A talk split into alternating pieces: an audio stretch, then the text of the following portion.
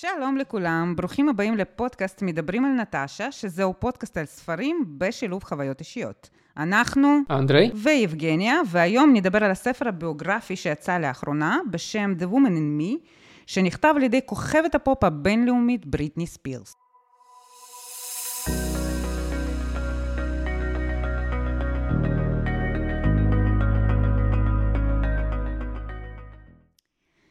אז אני חושבת שאני לא טועה אם אגיד שאת שם של בריטני ספירס שמעו פחות או יותר כולם, לפחות בדור שלי, שזה חברים 30 פלוס ומעלה, היא הייתה בין הכוכבות פופ הכי ידועות והכי מפורסמות, וכמובן שאני חושבת כולנו מכירים את השיר הכי מפורסם שלה, Eat Me Baby Time, והיא הייתה רק בת 17 כשהיא פרסמה אותו.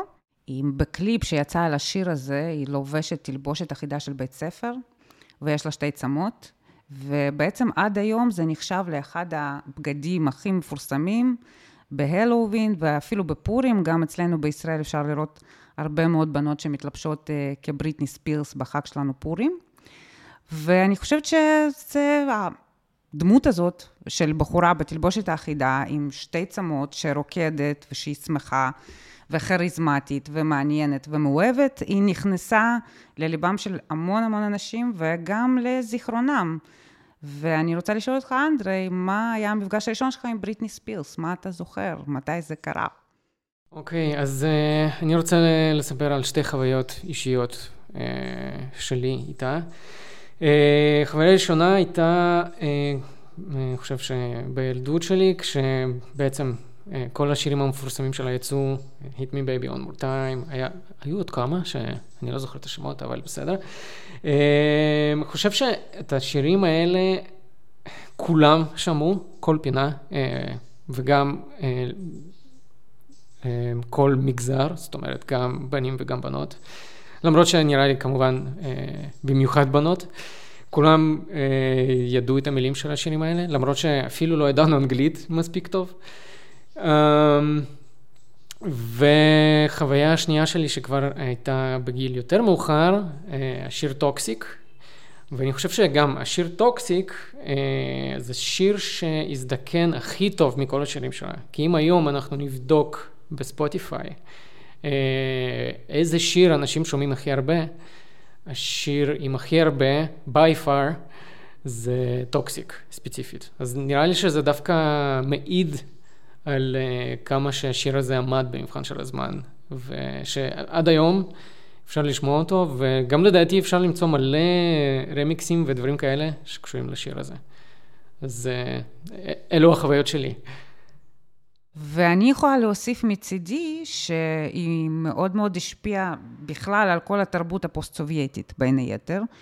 כי לפחות בתחילת שנות ה-90, כל מה שהגיע ממערב קיבל חשיפה מאוד מאוד גדולה במדינות פוסט-סובייטיות, וכמובן שפתאום התחילו להגיע זמרות שהן גם נראו בצורה מסוימת, כלומר, היא הייתה רזה, עם חזה יחסית גדול, עם שיער בלונד, שהייתה מצד אחד מאוד מאוד מתוקה, ומצד שני היה בה גם משהו סקסי, ואני חושבת שגם המון זמרים ברוסיה גם התחילו לשחזר את המראה שלה, זמרות יותר נכון, כן? התחילו לשחזר את המראה שלה, ולמשל, משהו שאני הכי זוכרת, וזה בהקשר של התלבושת האחידה, אז גם בשיר המאוד מאוד ידוע של להקת אה, טאטו, שבסופו של דבר התפרסמה אה, בינלאומית, אה, הקליפ שנקרא Everything She Said, גם שם הן לובשות תלבושת אחידה מאוד מאוד דומה, אז איזושהי דמות כזאת, כפי שאמרתי בהתחלה, של ילדה שהיא מצד אחד מאוד מאוד מתוקה ונאיבית, ומצד שני סקסית, זה משהו שנכנס לתרבות, ולדעתי גם השפיע באופן רוחבי.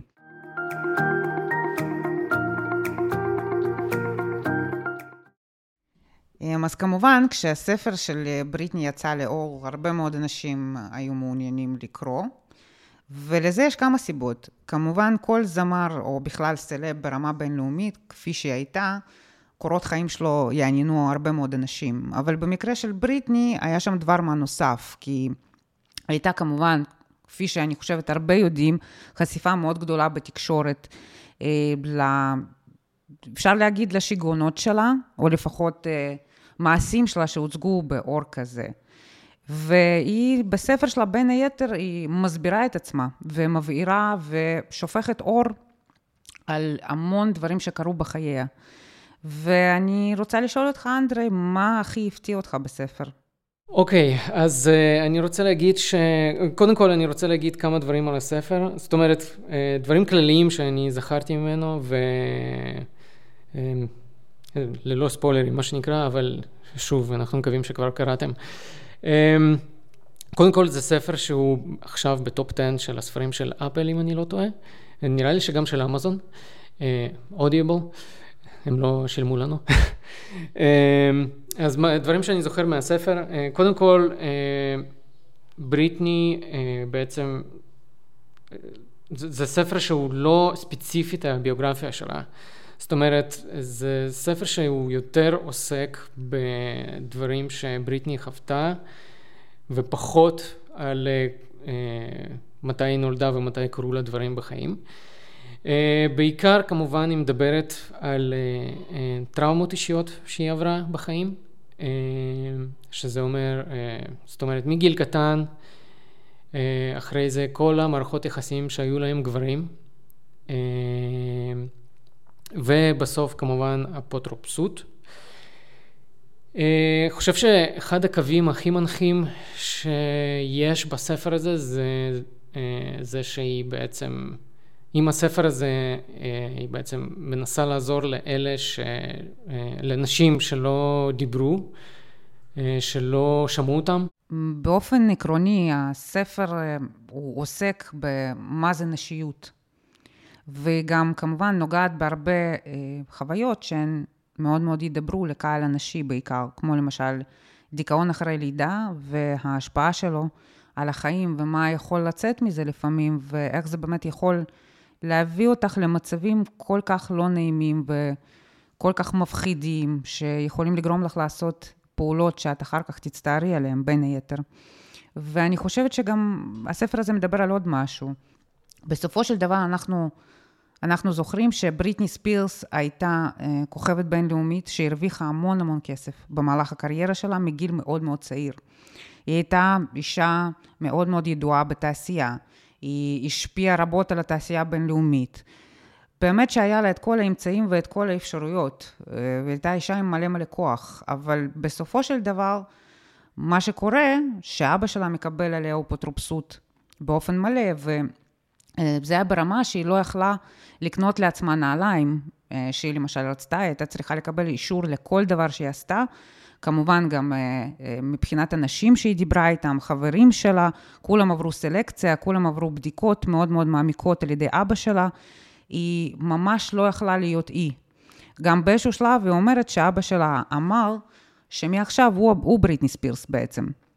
אז הספר גם מדבר על זה שלקחו לה את האישיות, אבל לא את האישיות כמו שאת הנשיות עצמה, שפתאום מאישה מבוגרת, שבאותה תקופה כבר היו לה שני ילדים, היא הייתה אחרי הליך גירושין מאוד מורכב ומאוד בעייתי, והייתה בהחלט אישה מבוגרת שגם השיגה המון בחיים שלה, ופתאום היא מוצאת את עצמה פשוט מרוקנת. מישהו לוקח ממנה את הנשיות הזאת והופך אותה בחזרה לילדה שצריכה לבקש אישור על ללכת לסטארבקס. ובספר היא גם טועה איך זה יכול להיות בעצם, שלמשל יש הרבה מאוד זמרים שהם גברים, שהם ידועים בזה שהם לקחו סמים והיו שתיינים ואלכוהוליסטים, והביאו לא מעט ילדים מנשים שונות, אבל אף אחד לא לקח מהם למעשה את השליטה על החיים שלהם. אף אחד לא הפך להיות האופוטרופוס שלהם. הם המשיכו בחיים כפי שהם היו. והיא איכשהו נכנסה לסיטואציה שבאמת לקחו ממנה את הכל. והספר הזה הוא מדבר קודם כל על איך היא מחזירה לעצמה את הנשיות. ומה הכוונה לנשיות? שהיא יכולה לבחור מה היא עושה בחיים שלה, מתי היא מופיעה, מתי, מה היא מפרסמת באינסטגרם, איך היא מתלבשת, עם מי היא יוצאת. והיא כאילו שוב פעם מרגישה פתאום מבוגרת, והספר שם דגש מאוד מאוד גדול על זה שאיך שהיא הרגישה באיזשהו שלב שהיא הולכת אחורה, כלומר, היא כבר התבגרה, היא הפכה להיות אה, אישה, היא השיגה כל כך הרבה דברים, ופתאום היא מוצאת את עצמה כאילו היא שוב פעם ילדה לפני גיל שבע או משהו כזה.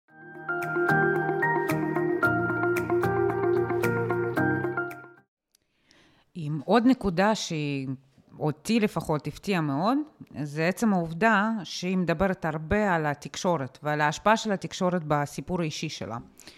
כלומר, באיזשהו שלב, הסיטואציה, לפי נקודת מבט שלה, כן, גם פה חשוב להגיד שזה עניינים גם, כנראה גם סובייקטיביים במקום כזה או אחר, אבל לפי נקודת מבט שלה לפחות, התקשורת הייתה מאוד מאוד עוינת כלפיה באיזשהו שלב. ובעצם אפשר להגיד שלא רק באיזשהו שלב, אלא יחסית מההתחלה. כלומר, מכיוון שהיא התפרסמה בגיל צעיר, אז התקשורת הרבה מאוד שמה דגש על התלבושת שלה ועל כמה היא נראית מינית.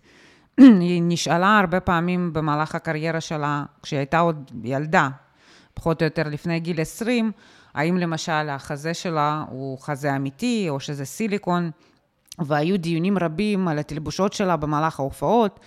וגם ניסו להטיל בה ולהטיח באשמה שבעצם אה, מכיוון שהיא מתלבשת בצורה מאוד פרובוקטיבית, זה איכשהו משפיע על הנוער שמקשיב לה. אבל גם כרעיון יותר כללי, מה שאני שמתי לב אה, בספר שלה ומה שנורא באמת הפתיע אותי, שלמרות כל הכסף וכל הכוח שהיה לה, היא לא הצליחה לנצח בקרב על הנרטיב האישי שלה. היא הפסידה לכל בני הזוג שהיו לה, שהם פחות או יותר השתמשו בה כמעין טרמפלין בשביל לקפוץ הלאה.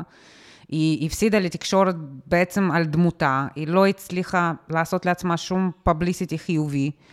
ובאמת שהרבה פעמים כשקראתי את הספר, שאלתי את עצמי מדוע, כי בסופו של דבר היה לה כסף והיו לה יכולות, והיא כמובן גם יכלה להשתמש אה, בשירותים הנכונים של מנג'רים נכונים ואנשים שפחות או יותר אה, מתעסקים בפבליסיטי או בניהול קריירה במשבר ודברים כאלה, וניכר מהספר שזה לא נעשה, ולפחות בעיניים שלי זה לא נעשה, כי לא היה לה שום גב מהמשפחה, ואנשים שכפו אותה בחיים שלה והיו הכי קרובים עליה, הם לא באמת עזרו לה.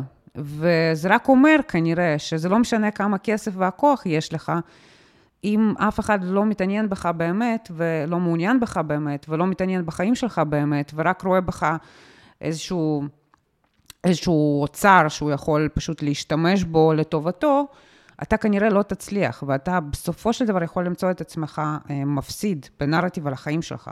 ואני חושבת שזה מאוד עצוב ומאוד אה, מעניין גם, כי לא יצא לי לחשוב על זה לפני זה. ובספר הזה היא ממש שמה על זה דגש.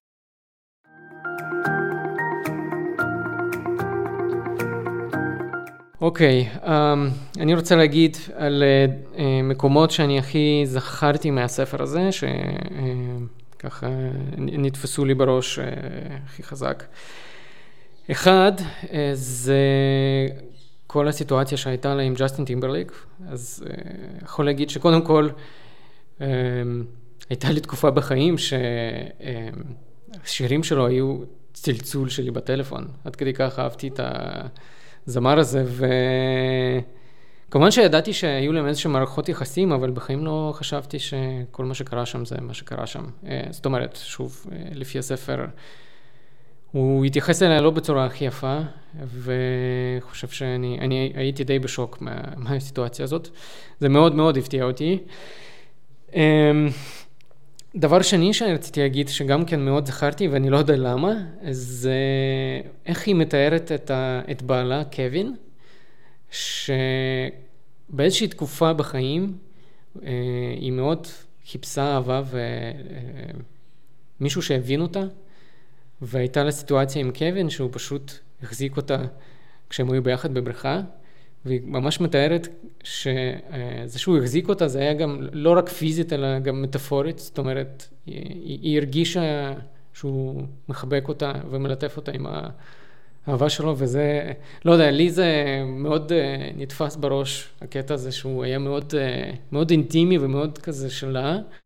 בנוסף, אני גם רוצה להגיד uh, על עוד איזושהי חוויה uh, מהספר שבעצם היא הכירה מלא סלבס אה, מגיל קטן, למשל קריסטינה גילרה,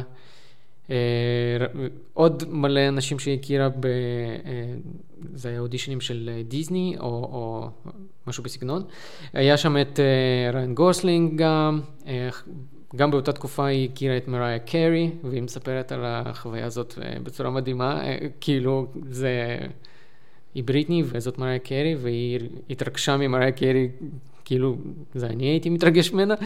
אמ, בנוסף גם אה, הייתי רוצה אה, להזכיר על הקטע שהיא הכירה, לא רק הכירה, אפשר להגיד שהיא סוג של יצאה עם וייד רובסון. למה אני מדבר על זה? כי כשהייתי קטן בעצם ראיתי את התוכנית שלו בטלוויזיה. אה, התוכנית שלו הייתה בעצם ריקודים. אה, זה היה סוג של ריאליטי שואו, הריקודים, היו שם מתמודדים, ומתמודד אה, יכל לזכות באיזשהו פרס, ואז היה שם כזה ראונד 1, ראונד 2, בלה בלה בלה, ואז אנשים מגיעים לגמר, ואז מישהו אה, זוכה במשהו. אבל אני זוכר שממש אהבתי את התוכנית הזאת, תוכנית ב-MTV עם וייד רובסון, אני זוכר את זה עד היום, ו... לי זה היה די, די מוזר. קודם כל, אני ידעתי שהוא היה אה, מלמד ריקודים, והוא לימד גם את בריטני. זה היה ידוע אפילו אז, אבל בחיים לא ידעתי שהם יצאו, או שהיה להם איזשהו קטע אה, מעבר לזה. מה שמעניין, אני חושבת, בהקשר הזה, זה שבעצם, בניגוד לביוגרפיות רבות שנכתבו על ידי אנשים אחרים, שהם פשוט חקרו את החיים של אותם מפורסמים שהם כתבו עליהם. אה, ספציפית בספר הזה, בריטני מדברת על עצמה, וזה ספר שנכתב על ידה. וזו איזושהי פרספקטיבה אישית. ומה שתמיד מעניין בהקשרים האלה, זה לראות את הפרספקטיבה של אנשים שמוזכרים בספר. ובמקרה שלה, יש גם את הפרספקטיבה שלהם, כי אימא שלה, לצורך העניין, אה, גם כתבה ספר עליה, וגם אחותה, כתבה ספר עליה וגם ניסתה אפילו לעשות ריאליטי שואו עליה. כלומר, יש פרספקטיבה מאוד מאוד שונה של האירועים האלה. כמובן, המשפחה שלה חוזרת ומספרת שכל מה שהם עשו זה היה למען בריטני עצמה. ואני לצורך העניין פחות קראתי ביוגרפיות אה, של אנשים שהם כתבו בעצם את סיפור חייהם בעצמם. בדרך כלל, ממה שאני יודעת וממה שיצא לי לקרוא ולשמוע עליהם, זה יותר אנשים שחקרו את החיים של אותם מפורסמים, והם אלה שכתבו ביוגרפיות שלהם. אמ, אנדרי, מה אתה חושב, מה יותר מעניין מבחינתך? האם יותר מעניין מבחינתך לקרוא את הפרספקטיבה האישית של אותו בן אדם, או דווקא מישהו שהוא צד ג' והוא מסתכל בעצם על כל מה שקורה עם אותו בן אדם מהצד וחוקר אותו? שאלה מדהימה. אני חושב ש... כמובן שזה תלוי על איזה בן אדם אנחנו מדברים. זאת אומרת, אם אנחנו ניקח אה, אה, איזשהו מנהל של חברה גדולה, אני חושב שהרבה יותר מעניין לשמוע את הדעה של עיתונאי, זאת אומרת, מישהו שמראיין אותו, ולמה? בגלל שהוא מדבר עם אנשים שונים ויש יותר פרספקטיבה על, אה, על הבן אדם הזה. כשבן אדם מדבר על עצמו, יותר מעניין לשמוע על אה, או שזה סיפור כמו של בריטני, או שלמשל אה, לא מזמן אה, קראתי ספר על דני טרחו, שהוא מדבר על עצמו. דני טרחו זה שחקן הוליווד מקסיקני, שנורא מפורסם בהוליווד, בדרך כלל משחק דמויות רעות. סרט הכי מפורסם שלו זה מצ'טה. אז הספר שהוא כתב שם, הוא גם כתב על עצמו, ומה שמעניין שם אה, זה כי בעצם החיים שלו הם גם נורא נורא מעניינים אה, לא פחות מבריטני. ואני חושב שזה יכל להיות הרבה יותר משעמם אם עיתונאי היה מראיין אותו ונותן לנו יותר פרספקטיבות. אז מה, מה בעצם היה כל כך מעניין בחיים שלו? אה, אוקיי, אז אה, חיים של דני טרחו. קודם כל, דני טרחו אה, היה נרקומן אה, בערך רוב החיים שלו. הוא ישב בכלא, אם אני לא טועה, 12 שנה. אה, מגיל קטן הוא כבר התחיל להיכנס לכלא, פעם זה היה חודש, אחרי איזה שנה, אחרי איזה שנה וחצי, ואז היה לו סיפור שבעצם תפסו אותו להרבה זמן. ואת יודעת, איך אפשר לראיין אנשים אחרים במקרה כזה? כאילו, אתה תראיין אנשים שישבו איתו בכלא? זה לא באמת עובד ככה. ו- ואני חושב שגם הפרספקטיבה שלו פה היא נורא מעניינת מבחינה של איך הוא חווה את החוויה הזאת של... הוא ישב בכלא, ואגב, הוא גם הפסיק לעשות סמים באיזשהו שלב בחיים, ולא רק הפסיק, הוא גם התחיל לעזור לאנשים שהיו, אה, שהתמכרו. זאת אומרת, הוא גם ראה איזושהי שליחות במה שהוא עושה. זאת אומרת, היה, הייתה, היה איזשהו קטע ממש מעניין בספר שהוא מספר ש... אה, בעצם כשהוא התחיל לשחק בקולנוע, אה, מישהו ראה אותו, ממש בטעות, וברגע זה הוא אומר שהוא התחיל להאמין באלוהים, הוא אמר שהוא ביקש מאלוהים שהוא יעזור לו, והוא עזר לו, והוא רצה להחזיר את, ה, את הטובה הזאת לאנושות, זאת אומרת, בגלל שמשהו עזר לו שם, הוא רצה גם לעזור לאחרים בעקבות זאת. וזה, אני חושב שזו פרספקטיבה מאוד מעניינת, מבחינה הזאת של למה בעצם גם חשוב אה, לשמוע אנשים שרושמים ספר על עצמם, ולא רק אה, אנשים שמראיינים אותם. ונגיד, וההפך, יצא לך לקרוא ספרים שנכתבו על ידי אנשים, על ידי עיתונאים או חוקרים אחרים, וכן השפיעו עליך, כמו שנגיד אמרת בהתחלה, מנהל של חברה גדולה, יצא לך לקרוא משהו כזה? אה, כן. אחד הספרים שקראתי היה של לינדר קאני, שנכתב על טים קוק. אה, טים קוק הוא אה, CEO של אפל, זאת אומרת המנהל הכי בכיר הראשי של אפל. אה, מה שאהבתי ספציפית פה זה ששוב, אם טים קוק היה רושם על עצמו, כנראה שזאת הייתה איזושהי חוויה נורא קטנה, אבל מה שקורה שם, זאת אומרת, המראיין מצליח להוכיח לנו ש... בזכות זה שטים קוק היה מנהל של אפל, הם השיגו אה, הרבה מאוד הישגים אה, בזכותו. זאת אומרת, למשל הוא היה איזשהו operational manager, זאת אומרת הוא היה אחראי על אה, אה, ייצור אה, בסין ספציפית, אה, הוא היה אחראי על זה שהייצור תמיד יעמוד בזמן, על זה שתמיד תהיה מספיק סחורה, כל מיני דברים כאלה, זה מה שעושה operational manager, הוא היה, ועד היום אה, הוא, הוא עדיין חי, אחד ה-operational managers הכי גדולים בעולם, אה, כי מה שאפל עשו, אנחנו כולנו יודעים, אה, בחיים לא קרה להם מקרה שהם לא הצליחו לעמוד במשהו או משהו כזה. זאת אומרת, הוא, הוא הכניס לחברה הרבה דברים נורא מהפכנים, וגם, שוב, הוא היה נורא שונה מסטיב ג'ובס, אם סטיב ג'ובס היה בן אדם עם אה, אופי של אה, פרפקציוניסט והיה מתעצבן על אנשים כל הזמן וצועק עליהם, טים קוק היה בדיוק ההפך, היה, הוא עדיין, הוא עדיין בדיוק ההפך, זאת אומרת, הוא תמיד אומר לאנשים תודה, זה בן אדם שתמיד אה, מוביל אה, ותמיד נותן דוגמה אישית, וזה גם אולי אחד ה-CEOs הראשונים בעולם שבעצם אה, יצא מהארון, זאת אומרת, הוא, הוא אמר, שהוא בעל נטייה מינית, אה, אה, כן, הומוסקסואלית, וחושב שזה אולי אחד הדברים שבאמת, אז, כשהוא אמר את זה, זה היה נורא, הוא, נורא הפתיע את כולם מצד אחד, ומצד שני, גם עצם זה שהוא אמר את זה, זה נורא התחבר לאופן המנהיגות שלו. הוא ממש אוהב לעזור למיעוטים, תמיד תומך בנשים, אה, אה, אה, LGBT פלאס קומיוניטי כמובן, וזה משהו שאני חושב שזאת חברה אולי אחת הראשונות בעולם שבאמת באמת אה, התחילה לעשות את הדברים האלה, והתחילה באמת לדאוג לדברים שאף חברה לפני זה לא הייתה דואגת. וגם, אגב, אה, כל הקטע של אפל שהם ממש דואגים לסביבה, גם נכנס בעקבות משהו שטים קוק נורא אה, דגל בו. זאת אומרת, אנרגיה נקייה, זה שיש להם ממש חוות של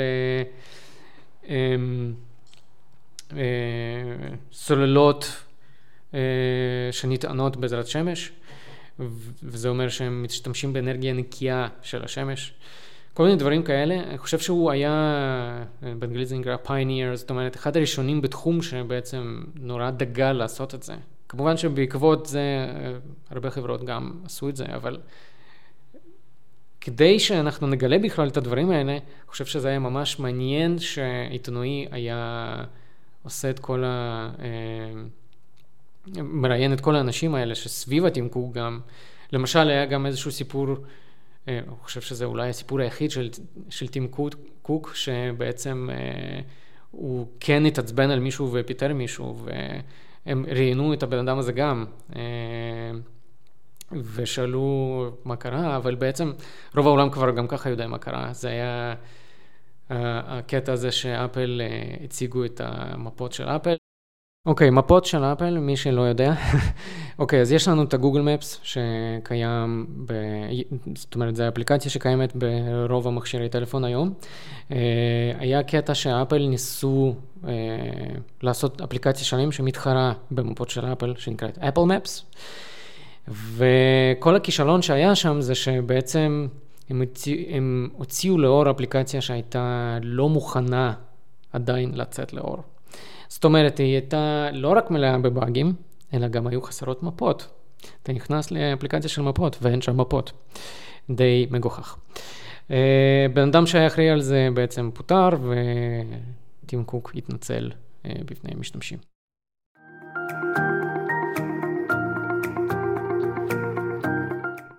אוקיי, okay, אז קצת התרחקנו מהנושא שלנו, עשינו קצת זום אאוט. אוקיי, אם נחזור שנייה לנושא שלנו, אל הספר שבריטני הוציאה לאור. Um, אחרי שקראת את הספר הזה, יבגניה, מה את... Uh, למי היית ממליצה לקרוא את הספר הזה, למשל? אני חושבת שהייתי ממליצה באופן גלובלי לכל מי שכמובן אהב אותה כשהיה נער.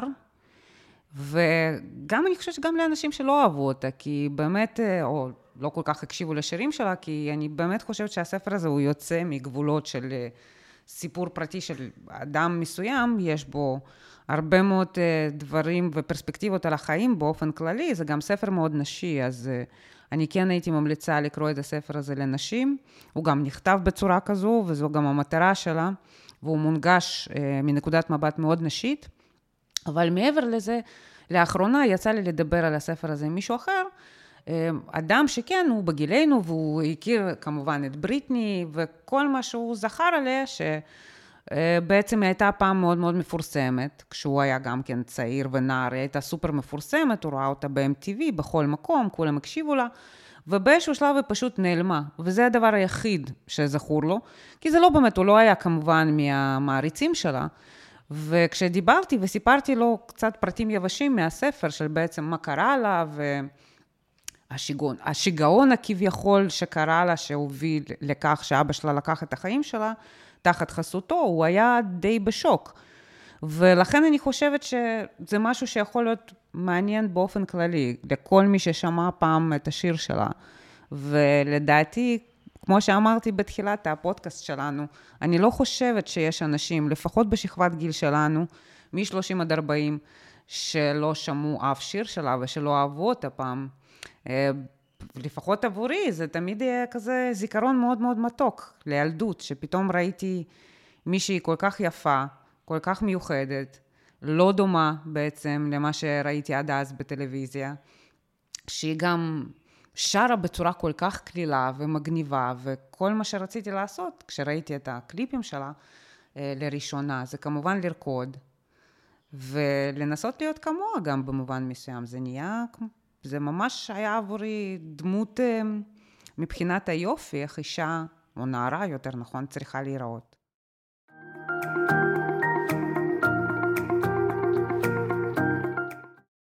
ובעצם, אז מה קורה איתה היום, אחרי שהספר שלה יצא לאור? Uh, כן, אז אחרי שבעצם היא סיימה עם האפוטרופסות, uh, uh, היא, קודם כל היא הוציאה שיר אחד עם אלטון ג'ון. הבנתי שהוא, לפי הספר לפחות, הבנתי שהוא בעצמו יצר את הקשר והם הקליטו איזשהו שיר לבד. אחרי זה היא אמרה שהיא, שוב לפי הספר כמובן, היא אמרה שהיא לא מתכוונת לפחות לעכשיו, לשיר עוד, כי היא רוצה בעצם לחיות קצת בשביל עצמה.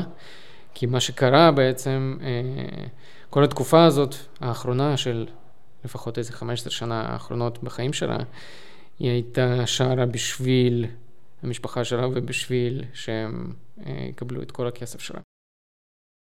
וגם עוד משהו שצריך לציין, שגם היום מצבה, אפשר להגיד, לא ידוע והוא מעורר הרבה מאוד שאלות. כי בעצם מי שנכנס לאינסטגרם שלה, הוא רואה המון ריקודים שהיא מפרסמת כביכול שהיא רוקדת. לפעמים זה אביזרים כמו סכינים ועוד אביזרים אחרים. הריקודים שלה נראים, בוא נגיד שזה לא נראה, זה לא נראה הכי נורמטיבי.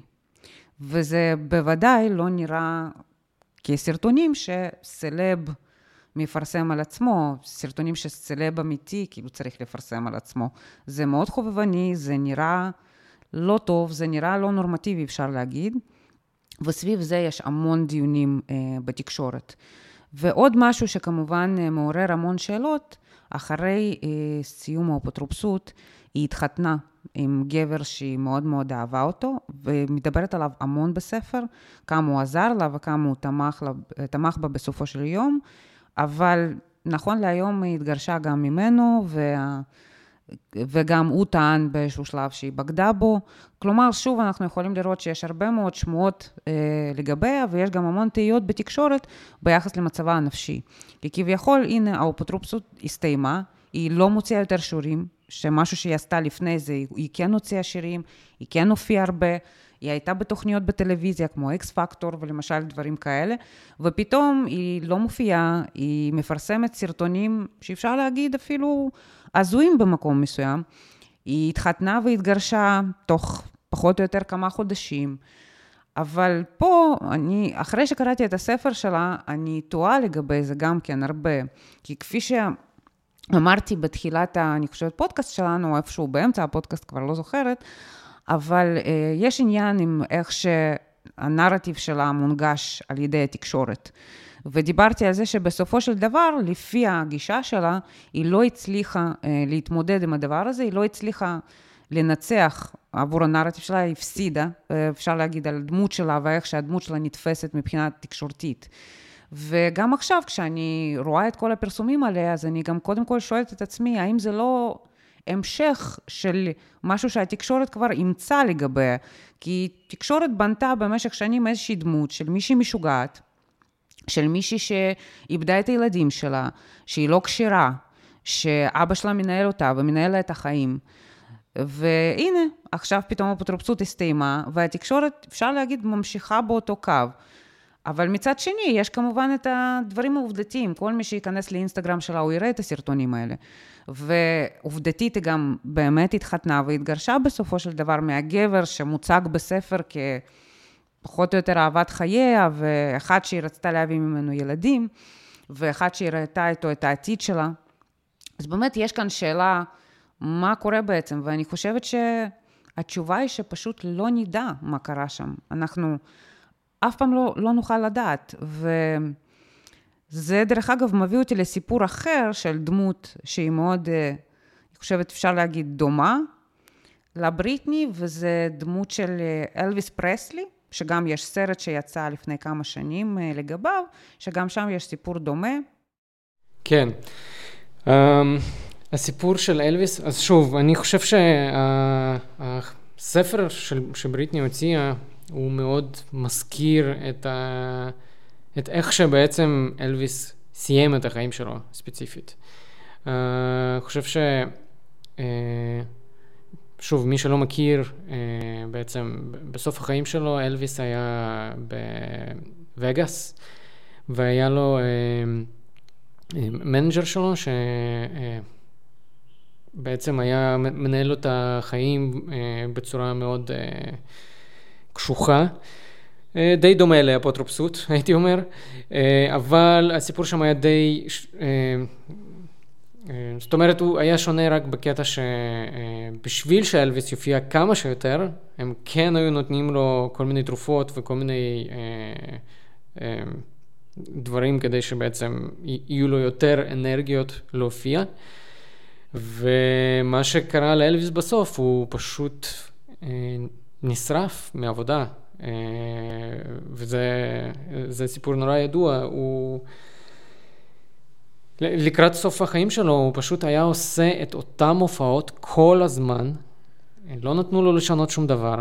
אה, כל, רוב הכסף שלו היה עובר למנהל שלו, אה, ואלוויס פשוט נשרף. ואני חושב שהסיפור של, של בריטני הוא מאוד דומה בקטע הזה שהיא גם נשרפה,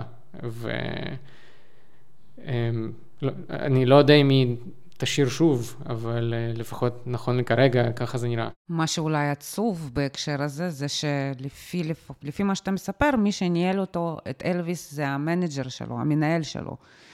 והוא זה שלקח את כל הכסף, והוא זה שגרם לו להופיע. כלומר, זה לפחות היה בן אדם שהוא לא קרוב משפחה.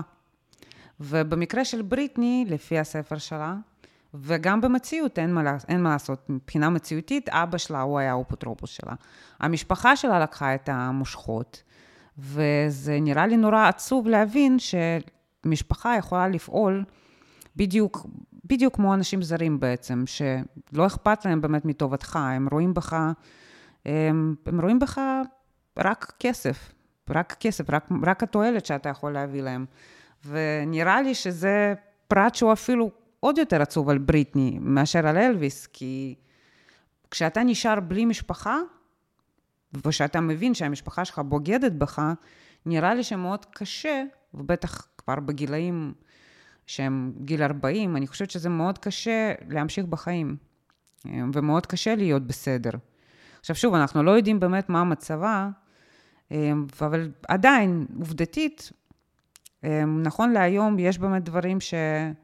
מאוד, לפחות הקהל המעריצים שלה, לפחות ממה שרואים, אנשים די לא מבינים מה קורה, ו, ומאוד מאוד אכפת להם מבריטני. גם זה עוד משהו שאפשר להגיד, וזה כן דומה לאלוויס בסופו של יום. לבריטני היה קהל מעריצים, ויש, שהוא מאוד מאוד הדוק, והוא מאוד אה, אוהב אותה, והוא נלחם עבורה. בסופו של דבר, השחרור שלה מאפוטרופסות, זה בא במובן הרחב בגלל הלחץ הציבורי שהופעל על ידי, ה, על ידי קהל המריצים שלה. וזה גם כן דבר מטורף, שקבוצה של אנשים יכולה להביא לדיון ציבורי איזשהו נושא של בן אדם ספציפי. והיא גם, דרך אגב, מדברת על זה בספר, ש, שאם היא לא הייתה בריטני, אם זה היה איזשהו בן אדם פרטי, לא מפורסם, שאין לו מעריצים, אז מה היה קורה לו? אז הוא לא יכול לצאת בכלל מהאפוטרופסות הזאת, הוא יכול להישאר לזה בנצח. וכאן אצלה, פחות או יותר הלחץ הציבורי הוא זה שהכריע את הסיפור שלה. ואני חושבת שהיום, לפי מה שאני קוראת ברשת, מעריצים שואלים הרבה שאלות, כי המצב הזה הוא לא ברור, ואני יכולה להגיד שכמובן ברמה אישית אני הייתי רוצה לאחל לה רק טוב.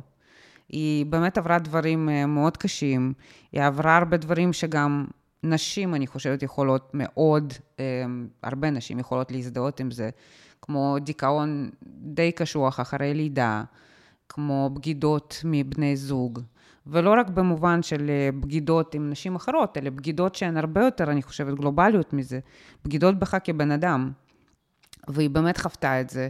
היא חוותה אלימות מגברים, גם אם זאת לא הייתה אלימות פיזית, אבל אה, בהחלט אה, זה היה abuse מאוד מאוד חזק מאבא שלה, מבעלה לשעבר, וגם מג'סטין טימברלייק, לפי מה שהיא מספרת, וכנראה גם מאנשים אחרים שהופיעו בדרכה.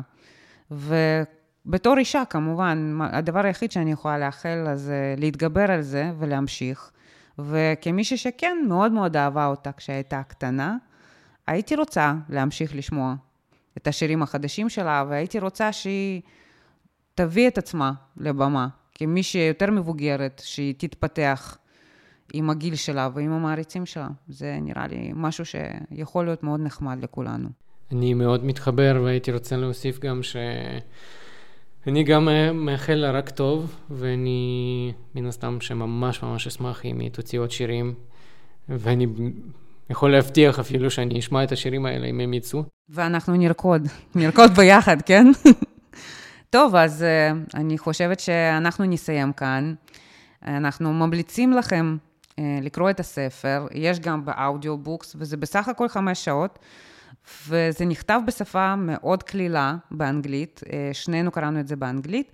שפה באמת מאוד קלילה, עם דברים שנכתבו, אני חושבת שבאמת הרבה מהם מהלב, ואפשר לראות את זה. וזה בסך הכל, שוב, חמש שעות, אז אה, כמה נסיעות לעבודה ברכבת או באוטו, ואתם מסיימים.